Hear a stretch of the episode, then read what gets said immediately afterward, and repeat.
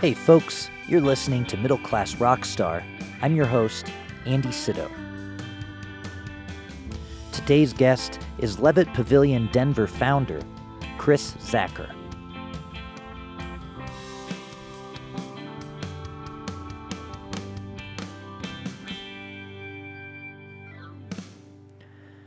Hey there, welcome back to another episode. Hope all is well with all of you. I hope you had a great week. Um, my guest today, I really wanted to, as as things are starting to open back up, as vaccinations are starting to happen, um, I, I, really wanted to feature somebody who is making a big difference in my local um, music scene. I know I feature artists and people in the industry all over the place, but I wanted to chat with somebody who's making a big difference um, here in Denver and kind of get his perspective on things opening back up. Um, and just venues and the relationship between venues and artists and um, you know, all kinds of things like that. And I even learned a little bit about nonprofits and fundraising. So there, you know, there's a lesson in there for everybody today. Um, but Chris, um, when he first moved to Colorado, um, worked with City Park Jazz between 2006 and 2014. He was a treasurer, a vice president, and president. Um, and then in 2012, he founded Levitt Pavilion Denver. And if you're not familiar with Levitt Pavilion, there's several of them around the country. Um, and we have we have one here in Denver, Levitt, Denver. Um, it's at Ruby Hill Park, which is actually very close to my house, and they put on about 50 free concerts a year, and they're getting big artists in here. Um, it's not, uh, you know, I mean, they're they're getting people out to the shows, and they always have a local opener too, uh, which is a really great thing for the community. They get a Colorado artist opening the show um, for most of these events as well. So he's been doing that for, I guess, almost 10 years now. Um, in 2013, he was recognized as one of Denver's 40 under 40 for his commitment and leadership to Denver's nonprofit community. Um, he's been named uh, one of the foremost influential people in Denver um, by AXS.com. He's now a lecturer at the University of Colorado, Denver. Um, working in the College of Arts and Media. And I've said this before it's crazy all the CU Denver connections I run into every time I talk to somebody that's in Denver or in the Colorado music scene. They have some connection with CU Denver. I do. I'm a 2013 alumni. He also serves as the chair for the National Independent Venue Association, NIVA, in Colorado, along with sitting on several NIVA committees um, and is a member of the Arapahoe Community College Music Audio Technology Advisory Committee. Oh my gosh, that's a tongue twister. Um, so he's he's done all kinds of things from accounting to budgeting, um, contracting, community outreach, fundraising. Did I say fundraising already? I might have. Anyway, he does tons of things for the local community. Um, you know, and, and and so it's great to chat with him about um, what venues are doing right now and what's going on in the industry, what Levitt's all about, a little bit about his career, um, and what got him into what got him into the music biz. So, um, I think that's all I have to say about it. Let's just jump in um, to the interview. This is my conversation with Chris Zacher.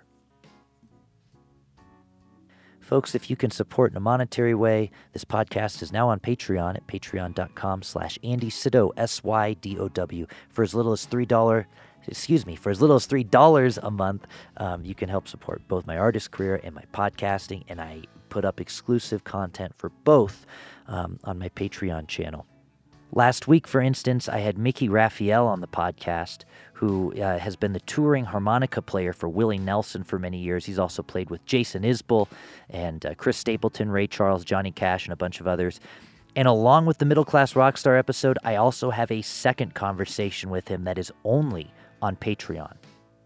We get into some more personal things with that conversation and uh, chat about some of the finer points of harmonica playing and things like that. So if you want to check that out, check out the Patreon page.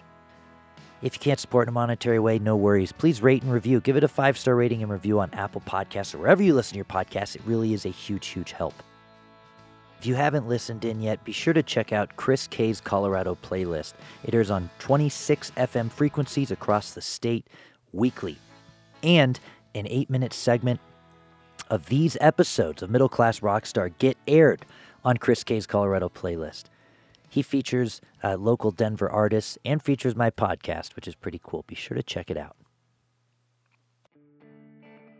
Quick thanks to our sponsors, PQ Mastering. Patrick at PQ Mastering puts the finishing touches on this podcast, and for any of your audio or restoration needs, go to www.pqmastering.com.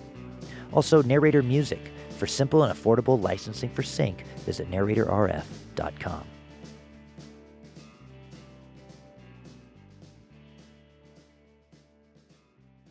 Chris, thanks for joining me.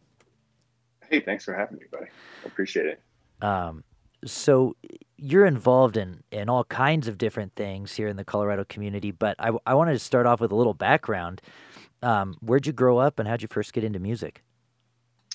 Um, you know, I was uh, I grew up in St. Louis. I'm not I'm not really I'm not from there. I'm from Oklahoma, but um, didn't live there for all that many years, and, and grew up in St. Louis. And uh, when um, when I was in high school, you know, I did what most people in the industry do. I, I, worked on street teams and sold merch and went to as many shows as humanly possible.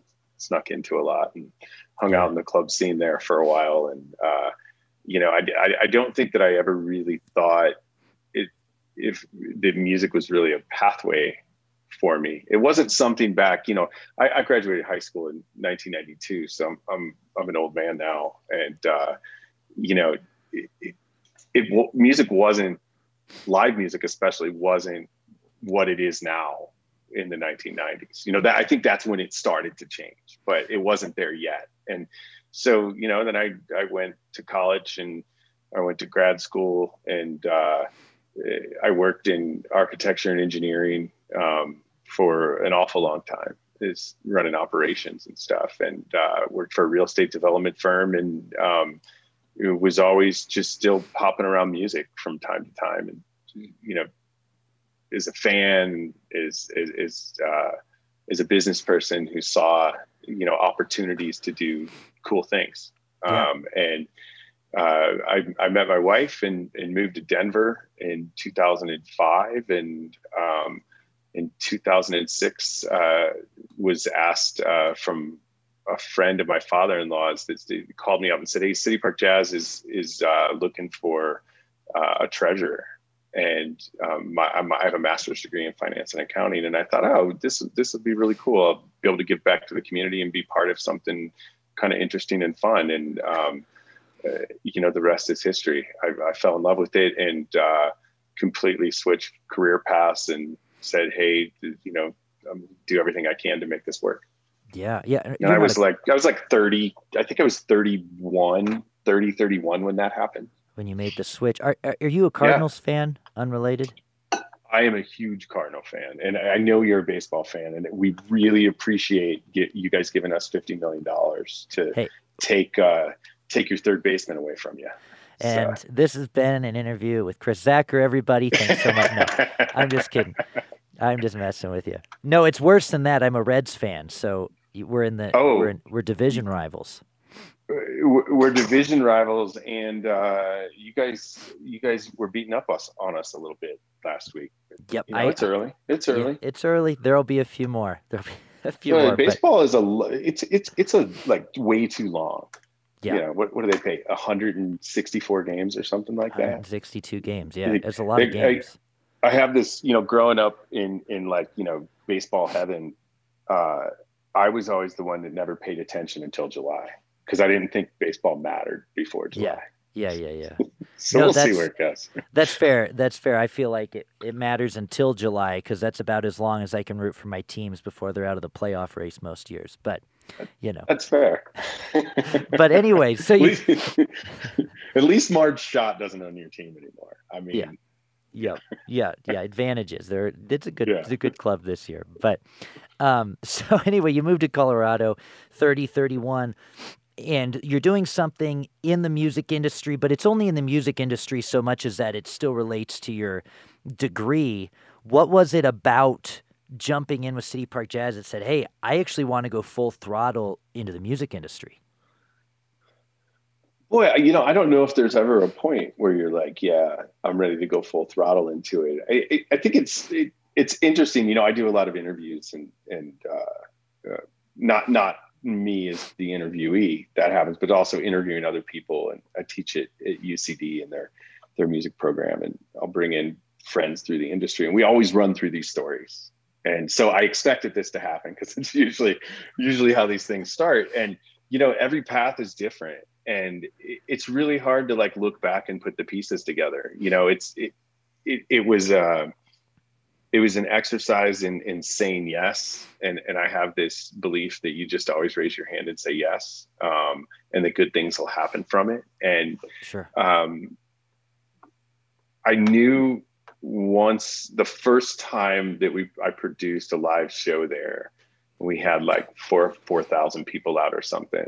There's just so much energy around it that you don't get when you're when you're four walled in a in a cubicle or you know you you know i had an office at the time but you know even even that mountain view um, it, it, only goes so far. It's only spectacular the first week you sit in that office. You know you still have right. to get in front of that computer and you're you know we were building shopping centers and stuff it's boring just boring stuff it's you know you only get one chance at life um, why be miserable at it and i think the answer is a lot of people you make a lot of money doing it but you know is money everything? And I, I think I had to get to that point in my life. Is money everything? And what's really, you know, what's going to bring satisfaction to me, you know, spiritually, emotionally, um, for the rest of my life. And and music, music does that. Yeah. Bringing people together does that. I mean, it's it's cool to produce an event.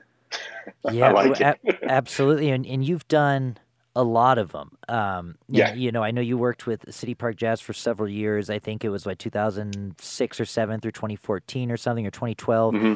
But you then uh, founded Levitt Pavilion here in Denver. And I know there's a few others um, across the country, but you started this one. Um, yeah. With Chase, correct? What was the, you know, how did you decide to do that?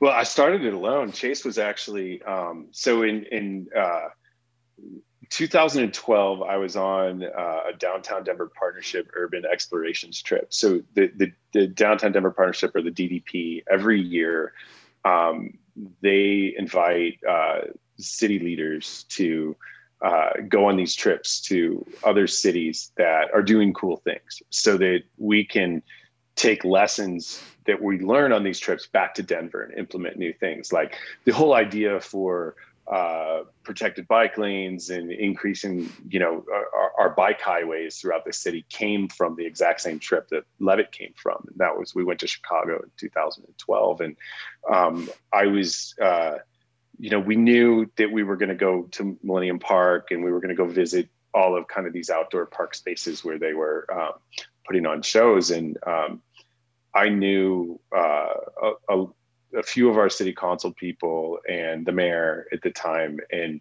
we were in a room at uh, Ernst and Young on the top floor of this high rise, having a happy hour, and uh, Mayor Hancock waved over uh, Councilman Chris Nevitt and said, "Hey, this is the guy you got to talk to." And um, Chris said, "Hey, we've got this park um, that nobody really knows about but it's the third largest park in Denver's urban park system. Uh, right. And there's a differentiation there because er, the, the, city of Denver owns a ton of parkland in the mountains. And then they've got their urban parks. So their mountain parks and their urban parks. And the urban parks are a hell of a lot bigger than yeah. I'm sorry. The mountain parks are a hell of a lot bigger than the urban parks. But right, right. like, hey, we got this park and it's it's 84 acres and you know it's a stone's throw from Wash Park and it's right there in the heart of the city and nobody knows about it. And we've got to figure out some ways to activate this park in, in more purposeful ways so that it's not um, you know a dangerous place to be anymore because at the time it wasn't the safest uh, right. space in the city um, but you know in 2012 also there's a lot of things happening you know denver is is really coming into its own as a city i mean i i don't think that most of the younger people here remember that you know lodo was nothing in 2012. It was, right. um, you know, warehouses or boarded up buildings, and Union Station was just a place where you got on the train and maybe took a light rail too, and it wasn't just wasn't what it is now. And there were all of these conversations on, you know, how do we make this city a world class city? You know, and th- this term city builders came out of it. That I don't really like, but yeah. you know, Yeah. what, what do we do as people who live within these cities who have the ability to to change them? And um, Nevitt was telling me about Ruby Hill and said, "Hey, we want to build an amphitheater there, and there's a foundation that is potentially interested in it. However, these are like three-tiered public-private partnerships, and what we really need is somebody who understands music." Um, architecture and the nonprofit world um, to partner with us on this. And uh, I think I told him no three times. Um, and then a few weeks later, um, they were going to have a meeting on it and they invited me to. And uh, I, my wife and I were having a little staycation downtown. And I was like, yeah, this thing's tonight. And they're talking about, you know, this amphitheater project, but you know, if they were doing it in City Park or if we did it in Civic Center Park, I'd be super interested, but I'm just not really sure about yeah. Ruby Hill. I don't know the area. Nobody knows the park and takes a long time to stabilize venues. And do I really have this in me? And she was like, just go. So I went to the meeting and I came out of it and I said, all right, yeah, let's do this. I'm, I'm game for it. And, you know, the yeah. caveat was, is, Hey, we, we're going to give you this land that's worth millions of dollars to build your venue, but that's it. Like you've got to raise all all of the money to make it happen. And i've never raised that kind of money before. And I, yeah. I, don't think there's a lot of people out there that have raised that kind of money when we talk about philanthropic dollars. You know the, this is a we're, we're, we're a 501c3 so there's no invest there's no investment money in it in it. You can't that's not legally allowed yeah so i had to you know beg star borrow and steal from hundreds and thousands of people to to garner enough money to build the facility. And you know, at the end, we've got eight million dollars into it, and it worked. And when you say there's when you say there's no investment, that just means you're asking people for money and they're donating it to you. There's no they're not going to make money off of it later. They're just donating yeah. to it. Yeah, there's no ROI. Like if you if you gave me money to build this place, the the investment was is is in the is in the people in this community and in this music scene. Yeah. And you're not going to get money out of it, but the city is going to get so much more out of it. And and you know, mm. there, there's a pitch behind it. It's you know, if you want to be a world class city, you got to have stadiums. You have to have music venues. You have to have bowling alleys and restaurants and these things that that, that corporations want to see when they want to either move a company to your city or they want to start a company in your city. It's all these. It, it's valuable side items that uh, entice their employees to want to live here. And you know, Colorado has a lot of that. We've got skiing and we've got camping and we've got whitewater rafting and yeah. climbing and stuff. But when you're in the urban core, what do you have within the urban core that people can utilize to um, entertain themselves when they're not in the mountains? And sure, uh, we don't. We didn't. We don't have any. This is the only amphitheater in Denver proper. Red Rocks technically is in Denver, but it's also realistically it's in Morrison.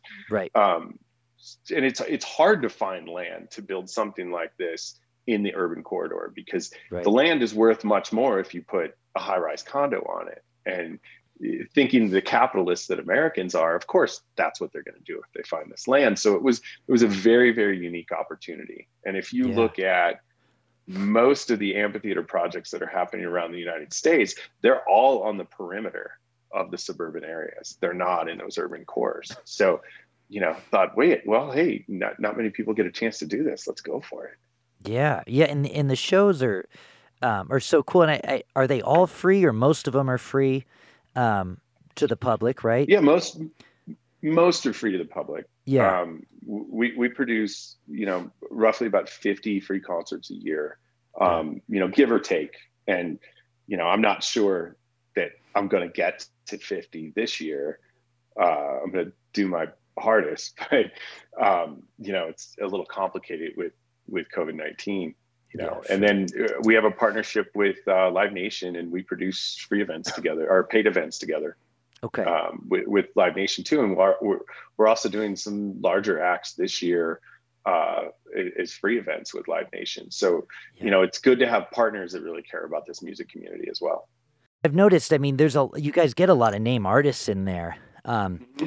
And whether it be a Chuck Prophet or Greyhounds or whatever, you're getting artists in um, who are filling up clubs in Denver um, yeah. paid events and it's really cool that you can bring those for free. How is it also with the donations and the fundraising that you're able to bring in all of those artists? Yeah, absolutely. I mean, it's uh, you know, whenever you do anything, when you're running a nonprofit, you want to make sure that you have your uh, what's the word I'm looking for? brain is on the fog today. You, you, you, want to make sure that you're diversified in your income streams, and you know, in finding sustainable income streams that um, you know it, you can't look at like grants or donations as like a sustainable income stream. Yeah. So, but F and B is a sustainable income stream. So once you kind of bucket these things out, you try to have like a third of your money come from each of these buckets to make it all make it all come together where d- there's a little less risk on your end. But you know, um, yeah. we our budget on a yearly basis is you know anywhere between 1.6 million and 2 million um, for for our free series. Uh, wow. So it's it's expensive to run. I mean, free is such a relative word, um, and there's always misnomers. Like the, the city and county of Denver are not um, uh, financial partners with us. You know, they're right. not giving us money on a yearly basis. So, yeah, we we use these these angles to make that happen, and then every year we set an artistic budget and we work our contacts, and you know, we're constantly following artists and waiting for them to get to a certain level when they're ready to play this venue. And um, it, so far, it's worked out pretty well. And I've noticed too that there's almost always a local opener on the shows that have openers. It's a local opener, so you guys are doing a lot for uh, your local Colorado music community as well. Yeah, I had a, um, a kind of a rule from the get go that if we're going to do this for the for the community, that we need to make sure that we're booking local artists and that we're paying local artists. We're not expecting them to go out and sell VIP tickets for their shows so they can make a hundred dollars. You know, there's there's a there's a flat guarantee for them all, and um, you know the the the more in step you are with your local music community, um, the more they embrace you and the more your local musicians embrace you, the more national musicians are going to embrace you and you're going to be known as a place that's good to musicians. And that's what we should all be in this industry. Um, we're, we're in symbiotic relationships with the artists that play our stages. And, uh, yeah. you know, I, I like to say that we're, you know, we're not music venues. We're all community gathering spaces. So how do we interact with that community when they're in our venue? And that's the patrons and the artists. How do we treat them? And are, are we bringing them along for the ride with us? Are we, are we just waiting for them to open their wallet? And, you know, you don't need a ticket. You don't need to open your wallet to be here, be part of the community. Right. And and then we can showcase the the talent that we have in this town. And I don't have to tell you, um, yeah. talent's pretty deep. Yeah. Yeah. Absolutely. Absolutely. And and speaking of, I guess the relationship between artists and venues, um, I want to get into. Um, and I'm sure you've talked about this a million times with people, but I want to get into a little bit, um, you know, everything that's happened with the pandemic and the venues and the artists. Um, you know, and I know that you're uh, you're the board chair of the Independent Music Association here in Colorado, and you're also the the Colorado chair for the National Independent uh, Venue Association. Um, so you you do a lot of things. I mean, you're knee deep in all of this with pandemic and how are we going to get out of this. And I was reading um, an article where you said that the average music venue is bleeding forty five thousand dollars a month right now. Yeah. Um, you know, for venues, especially these indoor venues, um, how do you see how do you see things going for them in the next few months? I know that's that's unpredictable, but you probably have some insight that uh, the average person doesn't. Yeah, you know, well, through NIVA's through my work at NIVA, um, last year we were able to get the Save Our Stages uh, Act passed, which uh, was initially a $15 billion fund for independent venues. Um, it was renamed the uh, SVOG, Shuttered Venues Operators Grants. They added independent museums, independent movie theaters, um, and independent comedy clubs to that to that bucket outside of just uh, independent music venues. Um, when the Biden administration uh, passed their relief package last month, an additional 1.25 billion dollars was added to that you know we we are 100 and i think it's 110 days since the svog act was signed into law and um, the applications still are not open. They tried to open them on April 8th, and uh, they had just a catastrophic failure with with links and uploading, and they had to shut the system down. And that should be opening back up sometime next week. Um, that act, uh, I, I, say all of that because that's the act. That's the act that's going to save these venues. Um, they're yeah. going to be eligible to receive 45% of their uh, 2019 gross income uh, numbers, which are gross revenue numbers, um, earned revenue. Yeah. It's kind of a little punishing for nonprofits because we have contributed revenue and earned revenue. And um, you're not allowed to count your contributed revenue into that, which kind of knocks us down a little bit on our overall award. But you right. know, the, the, whole purpose of this thing was to save as many venues as we could save. Um, are we going to save them all? No. Um, we we already haven't saved them all, especially in this town. You know, we we lost Tennyson's Tap, we lost Three Kings, we lost Jazz at Jack's, um, we lost the Merc, uh, we lost the Pec, um, and these are you know the clubs that we've lost early on were the more vulnerable clubs that really depended heavily on this constant stream of of events. Um, yeah. There are other clubs out there who are who are close. They're on that verge of, of not being able to reopen. So um, I'm not. I'm I'm getting to a longer answer for you, but yeah. I want to you know kind of dive through it all because it's a it's an important subject to think about. That you know, arts and culture is the third largest driver of the economy in the state of Colorado, producing uh, 1.9 billion dollars a year in economic impact. Economic impact is not ticket sales, it's not merch sales, and it's not F and B sales. It's it's the activity that takes place outside of the show. So restaurants, ride share, hotels, stuff like that. Um, so as we've gone through this, it isn't just music, the music industry and venues that have been driven down. The artists don't have a place to play. The venues haven't been open. The ride share uh, riders are not making what they were once making because there's no entertainment anywhere right now. Restaurants aren't making what they were making. Hotel bookings are down.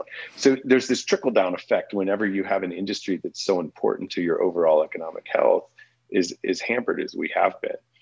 As we move forward, um, things are starting to look like uh, they're going to open up a little bit. You know, I'm, I'm in um, weekly conversations with the state and with CDPHE and DDPHE and and all of these uh, powers that be that are kind of driving these reopening processes for the state. And you know, we're advocating for certain things. You know, we want to be careful. We are in the middle of a pandemic um, that is killing people, and uh, the the first thing we have to do is get the pandemic under control. So the more vaccinations, the more people that go and get vaccinated, the quicker the industry is going to return to some form of health. Yeah. Um, this summer, you're going to see, uh, I believe Red Rocks opens next week. Um, we're opening on May 14th, but that's it on the outdoor side. There's no series at Botanic Gardens this year. There's nothing at Hudson Gardens. Um, I believe AEG is going to produce uh, a small series down at um, Sculpture Park downtown. Um, but all of the indoor venues, the restrictions are such that the economics don't work to produce shows. So once they're able to apply for and receive this SVOG money, it's going to help them pay some of their back bills and keep their doors open until the fall when we really think things are going to start loosening up on the indoor side of things. So I'm thinking like, you know, if you would have asked me two months ago, I would have said probably November. Um, I, I, think now we're probably targeting more around September 1 yeah. you'll really start to see indoor move. And do you think you'll see some of these venues, and not that they're replaceable, I'm not saying that at all, but these some of these venues that have closed, the Merc and the Tennyson Tap, do you think you will see them get taken over by by other venues and not even necessarily in the same building, but do you think you'll see people opening up venues, um, or are we just going to have less of those for a while? I think we'll have a few less, but that's not a problem here. You know, I, am sad that we've lost some of these places that we've lost, and um, especially when we look at our at our jazz scene. I mean, we don't have a lot of jazz venues left to begin with, and to lose a place like Jazz at Jack's and then lose the Pec four months later, it's pretty. Uh, God, it's just awful, you know. Yeah. But um, I I don't think you're going to see a lot of new venues com- coming online. You know, my hope is is that we find out, I think, on Wednesday who um, who gets the Merc from everybody who's submitted offers for it. And my hope is is that the winning team that got it um, not going to knock it down and turn it into condos. That it's going to remain a venue. We'll see. You know, yeah. um, I think what we really need to concentrate on right now is is reestablishing the venues that we have that are still in operation and getting our the the population in this community to understand that we have great music that's born and bred right here. You know you don't if you're only going to a show once a year at red rocks you're not supporting our local music community. There's lots of great clubs out there. If you want you know heavy metal there's herman's hideaway. If you want punk or country you go to hi-dive. I mean there's these great clubs everywhere that not enough people go to. And and we really have to to patronize these places and understand their importance to our overall health as a community. Yeah, yeah, absolutely. And you know, yeah, yes, it'd be nice to see the not just the musicians, but just average people looking to go out and do something on Friday night. Um, you know, why not go to the hi-dive? And see whoever's yeah. playing. you know. Yeah, I mean a PBR is only three dollars there, so it's, it's yeah, you know, it's I, it's yeah. not it's not like you're going to a big venue where the costs are so much that they're you know like mine where the alcohol prices and everything are high. I mean, there's there's a reason why all that happens, but we have these clubs that are local clubs that produce local shows that are affordable, and I think that's what I'm getting to is that you know when we look at music and and how we produce it and is it accessible to large swatches of our population from a cost standpoint we don't really have a lot of that but we have it in this yeah. community for people and you just have to look for it. It's there.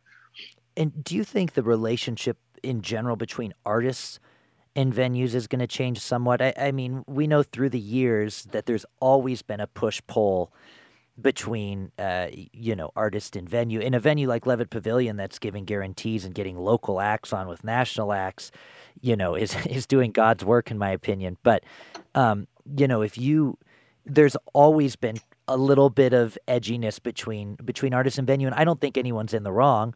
Both are trying to survive um, you know and a lot of times artists confuse a gig versus a show a gig being a place where you're getting hired to entertain the people that are already there, and a show being yeah. something where people are coming to see you. Um, but you know, so if and it feels to me like over the last year we've all sort of come together a little bit where you see these venues genuinely trying to help out artists and you see artists genuinely trying to help out venues um, do you see the relationship between the two changing at all long term yeah, I, I, mean, I think so. I it, it depends. You know, look, the music industry is really set up where you're kind of like baseball. Go back to our original talk. You know, you got rookie ball, single A, double A, triple A in the majors, and yeah. and you know, when you're on that major league level, you've got an agent that's doing all your work for you. So there is there's not um, any relationship essentially between the venue and the artist. It's between the, it's between the venue or the promoter and the and, and their management. You know, and then you get down to AAA and you might still be there, but when you get to the double A and the rookie ball and the single A, yeah, um, it's a little bit different. And there is more of a relationship because those bands, not all of them have management, um, or they might have a buddy who manages them. Yeah. Um, and you know, I think it's important for the two sides to understand each other and where they're coming from and the economics of everything. You know, um, there's a there's a value that's placed on every artist based off of certain metrics. How many people are they going to draw? You know, what's a ticket price that we can sell for? In in my case, we're not selling tickets. You know, it's how many people can we draw? Do, do, does the crowd purchase? You know, a lot of F and B. Um, can we make the numbers work? And if we can make the numbers work, it's pretty easy to come to an agreement on on a gig. Now, you know, I can't speak too much to what has happened in the past and in other venues and other types of promoters and that. Sure. But I can say that it's important as we move forward that talent buyers and venue owners and artists have a better understanding of each other's needs and yeah. how how the money flows and how it works. It's a business at the end of the day. Nobody's trying to screw anybody over.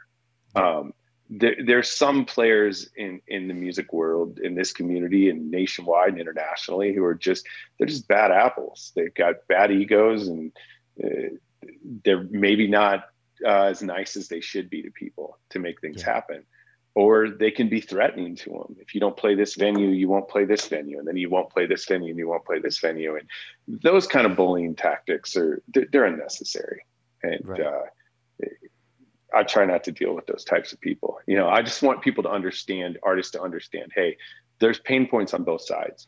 Where do we find a comfortable median to make sure that it works? And you know, we're we're in a different position here at Levitt because of we we we pay pretty well to everybody, yeah. and it's a flat guarantee. And you know, do we want you to promote your show? We want you to invite your friends and family out. Um, but we're not expecting you to go sell tickets to the same 12 people that you had to sell them to for every other show you did this year. Right, right. sure. I don't know if I answered your question there. No, no, no. That's yeah, no, that's that's great. And if um you know, I know we got to uh, go in a second. So if if there's one um, takeaway, and, and I think you kind of answered it earlier, but if there's one quick takeaway that you'd give to music fans, um, something that they can do um, to help out to help out the community and to help out stages and, and artists over the next 12 months, what would that be? Um, you know, if we, if we were talking six months ago, I'd tell you to go to saveourstages.com and donate $10. But um, while that's still important long term, um, you, go to shows, see them live. If you like a band, don't just stream their music on Spotify. Go to their website and buy their album. They worked hard for that art. Um, yeah and they're getting a very small percentage of every spin uh, on Spotify. So buy, buy their album. It, it, doesn't cost that much. Buy their merch. Um, patronize our our local venues. Buy a beer when you're there. Um, do your part to make sure that you're contributing because you know I, I think for a long time people look at art as something that's just free and yeah. and and there's there's something that goes into that art that the, the person who's viewing it might not have inside themselves. So put a value to it. Yeah. You know, because it's valuable and our artists are valuable and they shouldn't be working three, four, five jobs to try to keep their lights on and a roof over their head. Yeah. they're, they're, they're contributing members to our society and we have to, we have to remember that and, and that they're human beings. Take care of them. Yeah. yeah, absolutely. Well, thanks thanks so much for your time. And if you would stay on the line with me for one quick sec, but I want to say bye to the audience yeah. and I appreciate your time. Okay.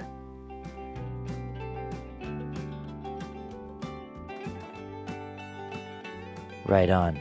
Chris, thanks so much for joining me. That was a lot of fun. I enjoyed catching up um, catching up with him. He's got a lot of great things to say. I'm going to have to go back and li- I don't listen to my own episodes. I'm self conscious about hearing my voice, hearing myself interview, but I probably will go back and listen to this episode and uh, retake in all the information. Um, if you'd like to help support the podcast in a monetary way, you can do so at patreon.com slash Andy Sydow, S-Y-D-O-W. For as little as $3 a month, um, you can help give this thing wings, baby. I put up exclusive content both for the podcast and for my music career. If you can't help out in a monetary way, no worries at all. A quick uh, five star rating and review on Apple Podcasts or wherever you listen to your podcast is a huge help. Any questions, comments, concerns, hate mail, or death threats, you can send them to me middleclassrockstar at gmail.com. That's all for this week. Thanks again for listening. And uh, I can't wait to catch up with you next week. うん。